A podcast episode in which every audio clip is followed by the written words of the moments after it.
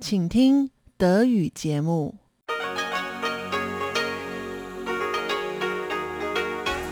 Hier ist Radio Taiwan International. Zum einstündigen deutschsprachigen Programm von Radio Taiwan International begrüßt sie Eva Trindl. Folgendes haben wir heute am Freitag, dem 24. September 2021 im Programm. Zuerst die Nachrichten des Tages, danach folgt der Hörerbriefkasten. Nun zuerst die Nachrichten.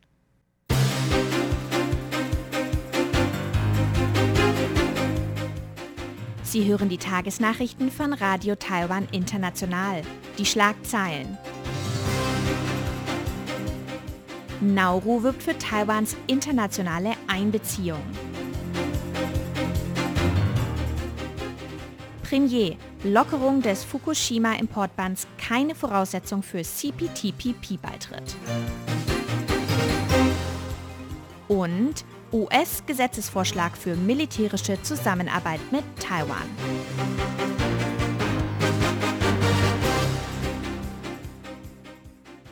Die Meldungen im Einzelnen.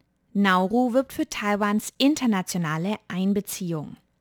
Der pazifische Inselstaat Nauru hat sich als viertes Land während der Generalversammlung der Vereinten Nationen für eine Einbeziehung Taiwans in internationale Organisationen ausgesprochen.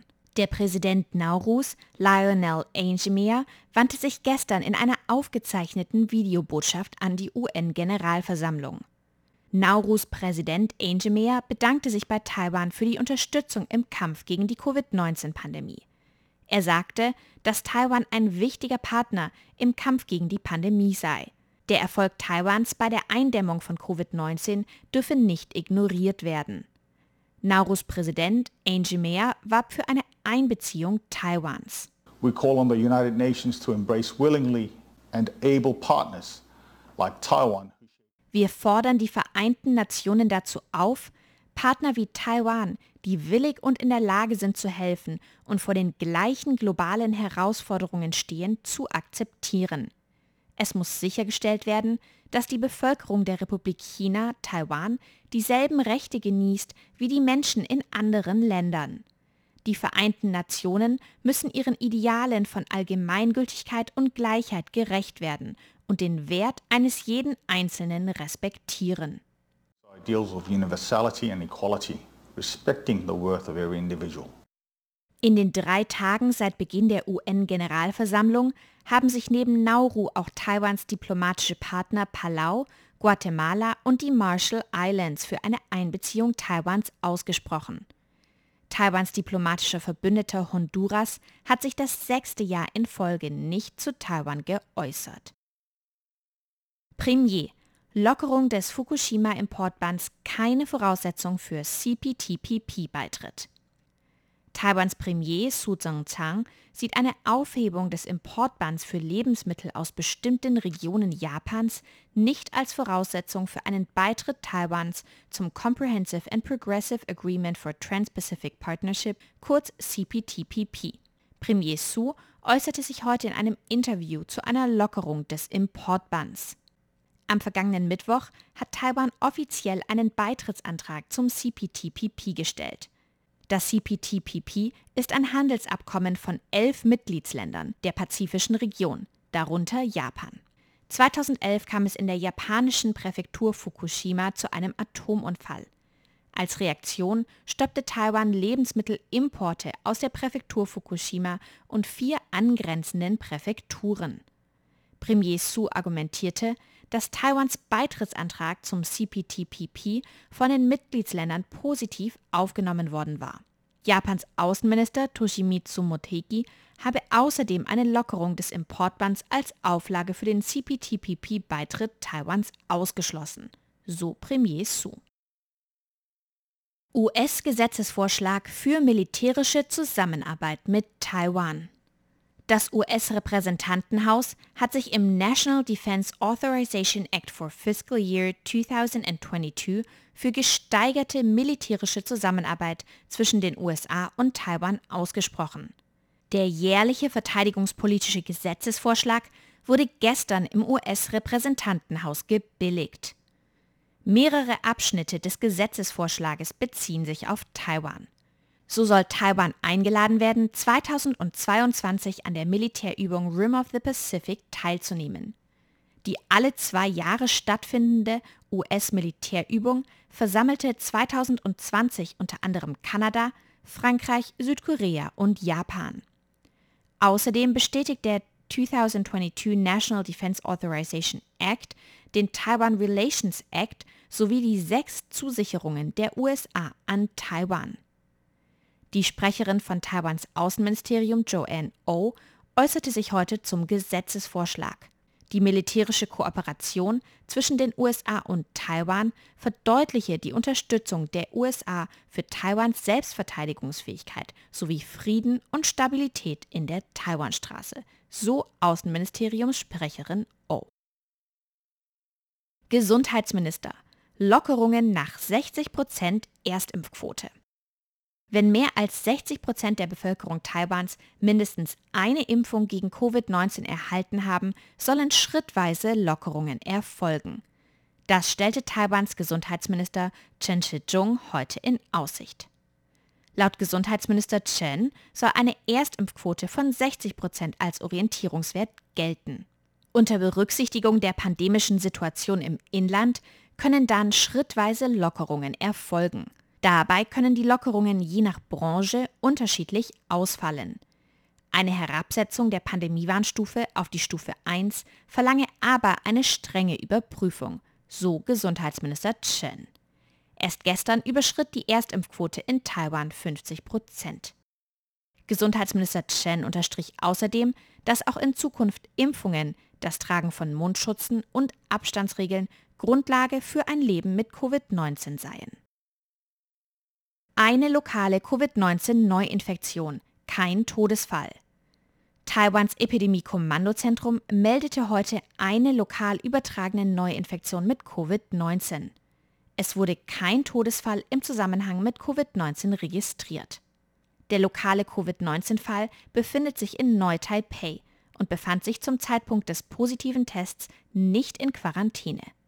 Außerdem registrierten die Gesundheitsbehörden sieben importierte Fälle von Covid-19 bei Reisenden aus Belize, Japan, den Philippinen, den USA und dem Vereinigten Königreich.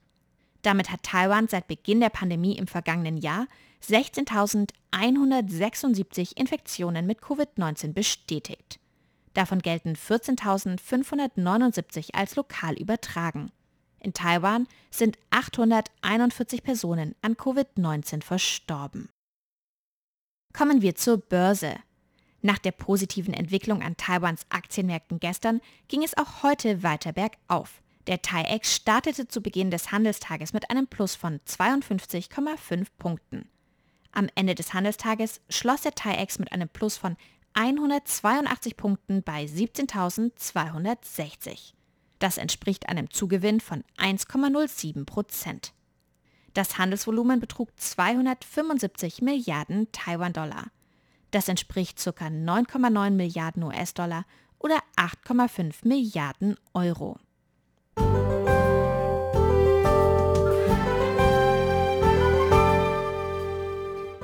Es folgt das Wetter. An Taiwans Nordostspitze war es heute bewölkt und regnerisch mit Temperaturen zwischen 25 und 32 Grad. Im Rest von Taiwan war es meist sonnig und trocken. Im Süden Taiwans kam es am Nachmittag vereinzelt zu Gewittern und Regenschauern. Die Temperaturen lagen in Zentral- und Südtaiwan zwischen 25 und 34 Grad. Am Wochenende bleibt es in Zentral- und Südtaiwan sowie an der Westküste meist sonnig und trocken. Die Temperaturen liegen dabei tagsüber zwischen 25 und 34 Grad. Nur an Taiwans Nordspitze und an der Ostküste bleibt es bewölkt und regnerisch bei 25 bis 32 Grad. Das waren die Nachrichten am 24. September 2021.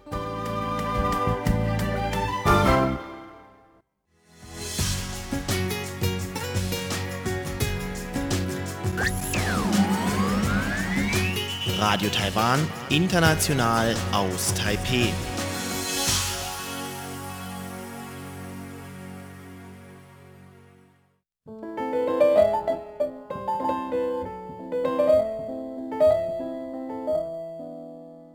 Nun folgt der Hörerbriefkasten.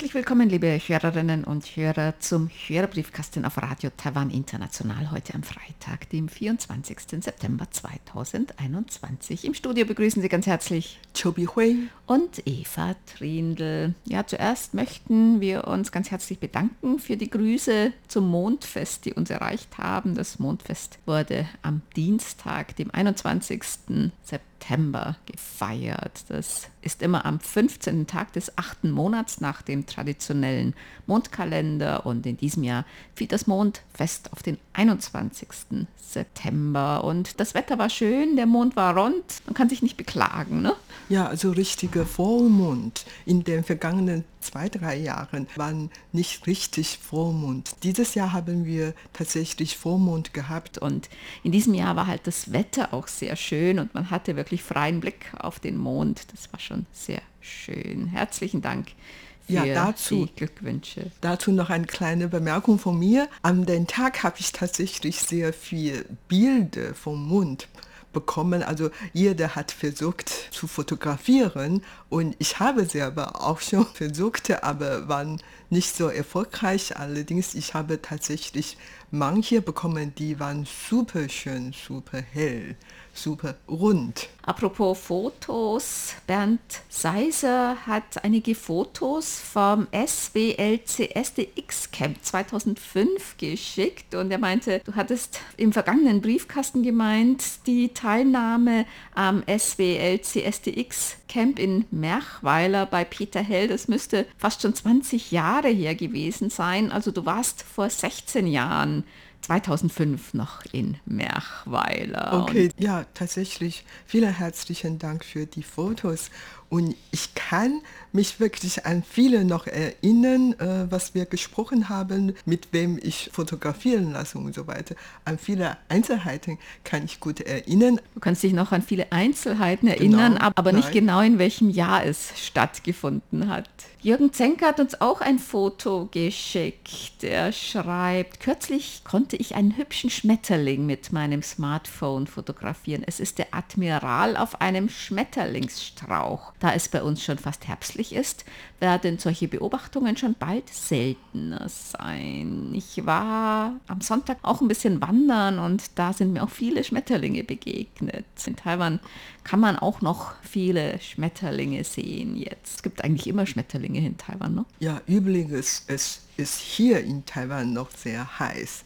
Vor einigen Tagen sind die Temperaturen sogar in mancher Zone auf 36 Grad Celsius gestiegen. auf 37. Okay, noch in, in Osttaiwan, auch in Nordtaiwan. Ja, also tatsächlich noch sehr warm, noch sehr sommerlich. Klaus Irgang hat geschrieben, hoffentlich haben Sie alle das Mondfest gut verbracht und schön gefeiert. Das findet ja, soweit ich den RTI-Nachrichten entnehme, am 21. September statt. Ja, herzlichen Dank. Und er hat eine Frage zu den Nachrichten am 3. September. Da wurde gemeldet, dass Arbeitnehmerorganisationen eine Erhöhung des Mindestlohns in Taiwan fordern. Hat sich da inzwischen schon etwas ergeben? Mir fällt auf, dass sich der Mindestlohn in Taiwan auf einen Monat bezieht. Gibt es den Mindestlohn auch bezogen auf einen Stundenlohn und gibt es geregelte Arbeitszeiten. Wie lange müssen Arbeitnehmer in Taiwan durchschnittlich pro Tag arbeiten? Also es gibt einen Mindestmonatslohn und einen Mindeststundenlohn. Das ist getrennt und der Mindestmonatslohn beträgt derzeit 24.000 Taiwan-Dollar. Das sind umgerechnet rund 736 Euro.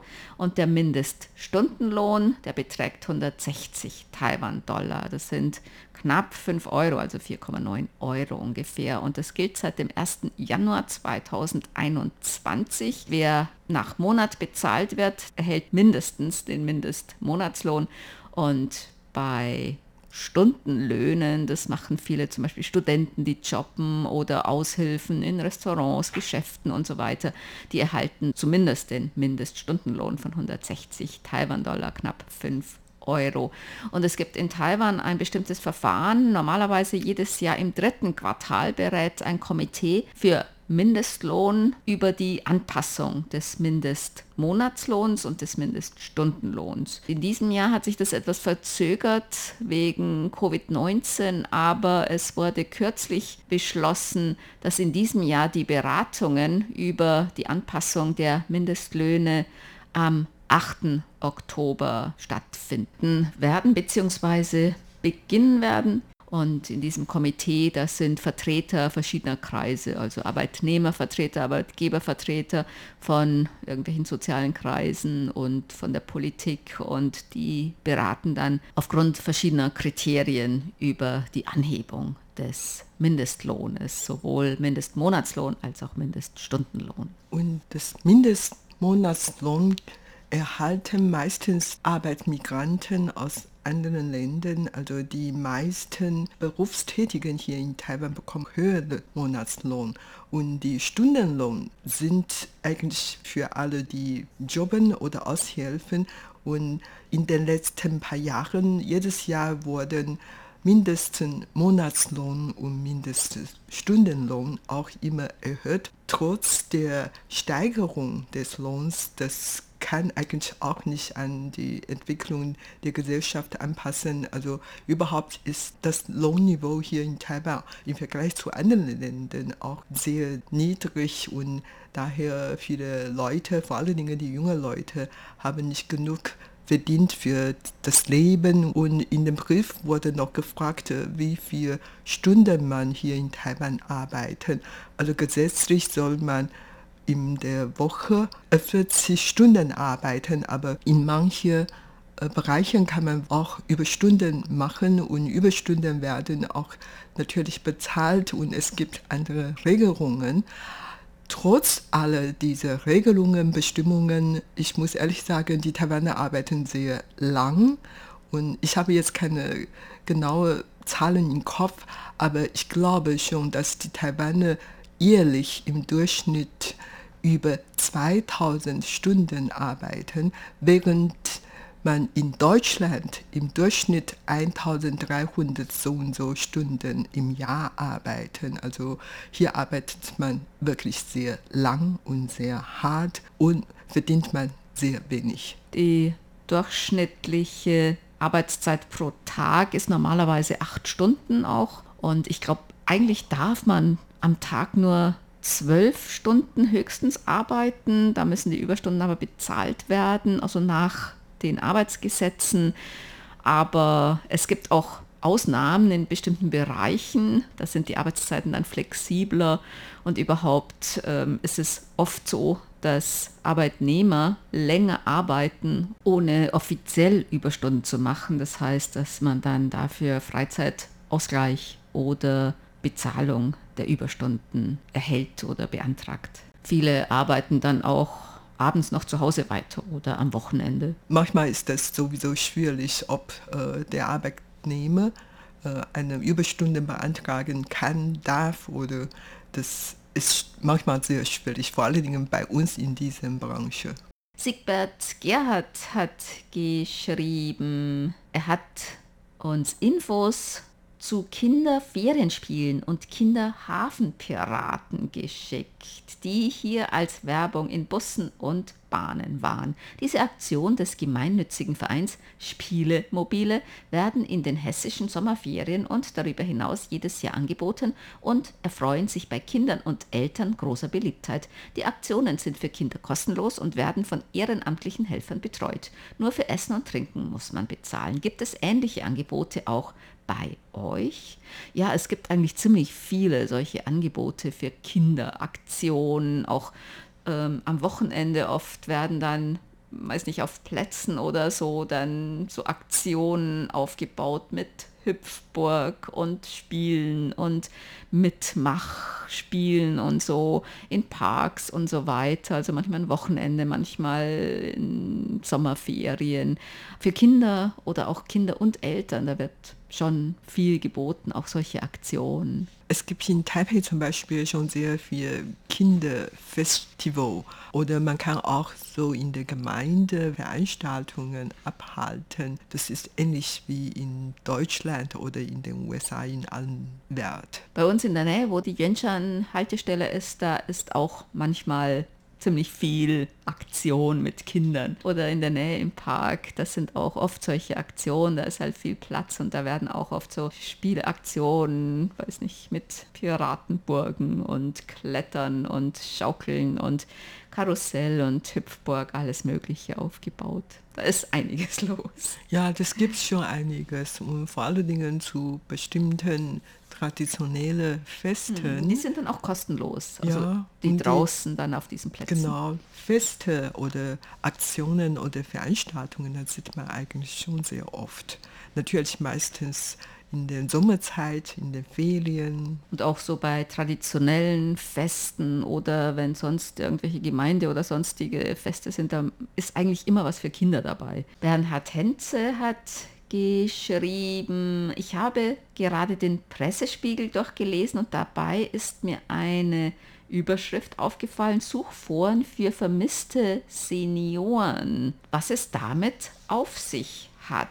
Es handelt sich dabei wohl um eine Ansprache von Vizepräsident William Leitzinger und zwar aus Anlass des 20-jährigen Bestehens eines Suchforums für vermisste Senioren. In Taiwan ist es eigentlich ähnlich wie in anderen Ländern mit vermissten und vermissten Senioren, dass besonders wenn Senioren vielleicht dement sind, demenzkrank sind, dass sie vielleicht aus dem Haus gehen und dann nicht mehr nach Hause finden. Bernhard Henze hat gefragt, weil Taiwan ist ja eine Insel, da kann man eigentlich jetzt nicht so schnell verloren gehen wie jetzt in Europa, wo man dann auch irgendwo in verschiedene andere Länder in der EU dann irgendwo landen kann. Das kommt darauf an, in der Stadt oder so kann man eher selten verloren gehen. Aber zum Beispiel auf dem Land, da kann es schon passieren, wenn Leute dann vielleicht auf ihre Felder gehen wollen oder in die Berge gehen wollen oder an die Küste gehen wollen zum Angeln oder so. In der Natur, da können Leute dann wirklich schon verloren gehen. Das hört man dann auch manchmal, dass Suchtrops vermisste Senioren dann vielleicht in bergigen Gebieten dann doch noch gefunden haben. Ja, also ich persönlich habe schon sehr viele Erfahrungen damit gemacht. Meine Schwiegermutter, als sie noch lebte, war in den letzten Jahren war sie schon dement und manchmal ist sie einfach rausgegangen und dann kam nicht mehr zurück. Aber weil sie schon dort 60, 70 Jahre gelebt hatte, also alle Nachbarn, Nachbarinnen und alle Leute kannten sie und daher paar Mal war sie einfach losgegangen und kam nicht mehr zurück. Dann bin ich nach ihr suchen gegangen und bei jeder äh, Haushalt danach gefragt und bei jeder Geschäfte und dann jedes Mal wurde sie schnell gefunden. Wie gesagt, sie war ja einfach lang dort und jeder kennt den anderen und das ist der Hauptgrund, dass ich sie immer schnell wieder finden konnte. Ja, ein Grund für solche Suchforen oder Plattformen, das ist eigentlich dafür gedacht, so ein ein Fenster für Leute zu schaffen, die ihre Angehörigen suchen. Normalerweise geht man halt dann zur Polizei und meldet jemanden als vermisst und dann viele, die hängen dann halt Zettel in der Umgebung aus, ob jemand sie gesehen hat oder gehen in die Geschäfte in der Umgebung. Wenn natürlich Leute oft wirklich mit dem Bus fahren oder vielleicht nicht dort aufgewachsen sind, sondern vielleicht erst, wenn sie alt sind, dann zu ihren Kindern in die Stadt gezogen sind, ist es oft halt schwierig, dann im eigenen Wohnviertel dann zu suchen. Und wegen der alternden Bevölkerung werden wahrscheinlich auch immer mehr Leute an Demenz erkranken und die Problematik, dass mehr alte Leute auch vermisst werden, die wird wahrscheinlich steigen. Von daher will man da eben auch schon mehr Kanäle schaffen dafür. Ich habe auch gehört, dass mal diskutiert wurde eben, dass diese 7-Eleven, diese vielen, vielen kleinen 24 Stunden am Tag geöffneten Läden mit einbezogen werden. Also dass die, die dort arbeiten, dann auch geschult werden. Also zum Beispiel, dass man erkennt, ob jemand wirklich verwirrt ist oder nicht oder wie man in so einem Fall umgeht. Ja, ich würde sagen, dass die vermissten Senioren in Taiwan eher schnell oder meistens gefunden wurden. Und das hat ein paar Gründe und man kümmert sich um den anderen Leute. Und das ist so ein Anhaltspunkt, wenn man wenn die älteren Leute hier verbrauchen, dann kann man sich an solche Läden wenden. Und es gibt in Taiwan auch sehr viele Überwachungskameras und ähm, die Polizei, wenn die Polizei nach bestimmten Menschen suchen, dann hat man mehr Chance, deren Spuren zu finden. Und außerdem sind die Taiwaner meistens sehr freundlich oder hilfsbereit. Wenn man so auf der Straße so einen alten Mann Hilfe braucht, dann äh, kümmert man sich auch um solche Leute. Insofern hat man mehr so Chance, die vermissten Familienmitglieder wieder zu finden. Das passiert eher so in der Stadt, wie, wie du vorhin gesagt hast, ähm, auf dem Land, in den Bergregionen oder ablegenen Orten. Da hat man natürlich weniger wenige Chance, die Leute wieder zu finden. Es gibt auch eine Statistik von der Polizei über die Zahl der Vermissten und ich habe da mal geguckt und zwar der größte Anteil der Vermissten, der ist von Teenager bis junge Erwachsene, die vermisst gemeldet werden. Was die Senioren angeht, Nehmen wir mal hier eine Zahl von Januar bis Juli in diesem Jahr. Da wurden insgesamt so weit ich diese Statistik richtig lese, 13.852 Menschen vermisst gemeldet, davon 2.761 Senioren ab 65 gefunden worden, aber mehr als vermisst gemeldet worden. Die wurden halt noch, was von den Monaten mhm. vorher vermisst wurde, äh, gefunden worden. 3374 Senioren ab 65. Also im Monat hier vielleicht zwischen 300 und 400 Senioren ab 65, die vermisst gemeldet werden. Viele werden vielleicht auch vermisst gemeldet und dann sehr schnell am gleichen Tag gefunden. Bernd Seiser hat geschrieben, er möchte heute Charlie und Sabrina gratulieren. Nur kurze Zeit nach der 10.000 hat das Zellwerk von Korches Radio nun die 11.000 erreicht. Und bis zum Hörerbriefkasten am Freitag mit der 11.111 auch gleich fünfmal die Bewertung 1 erhalten. Die nächste Sendung von Korches Radio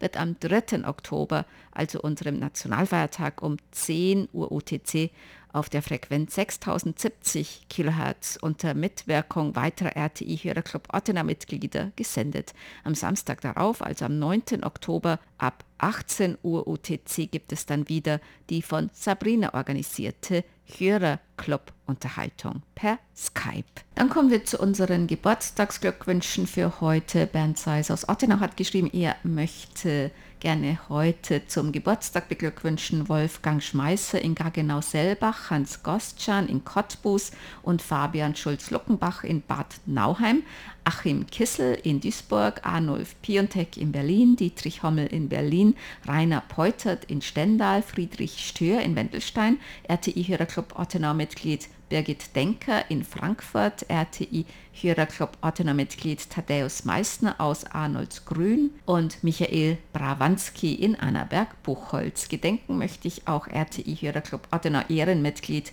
Georg Pleschberger, der am 23. September 1942 geboren wurde und leider am 1. Mai 2019 verstorben ist, sowie RTI-Hörerclub Ottenau-Mitglied Werner Hoffmann aus Güstrow, der am 25. September 1981 geboren wurde und leider im August 2017 verstorben ist. Den Glückwünschen schließen wir uns an. Und das war's für heute im Briefkasten. Sie hörten das deutschsprachige Programm von Radio Taiwan International am Freitag, dem 24. September 2021. Unsere E-Mail-Adresse ist deutsch.rti.org.tv. Im Internet finden Sie uns unter www.rti.org.tv, dann auf Deutsch. Dort finden Sie auch weitere Nachrichtenbeiträge und die Links zu unserer Facebook-Seite und zu uns unserem YouTube-Kanal. Über Kurzwelle senden wir täglich von 19 bis 19.30 Uhr OTC auf der Frequenz 5900 kHz. Vielen Dank für das Zuhören. Am Mikrofon waren Eva Trindl und Chobi Hui.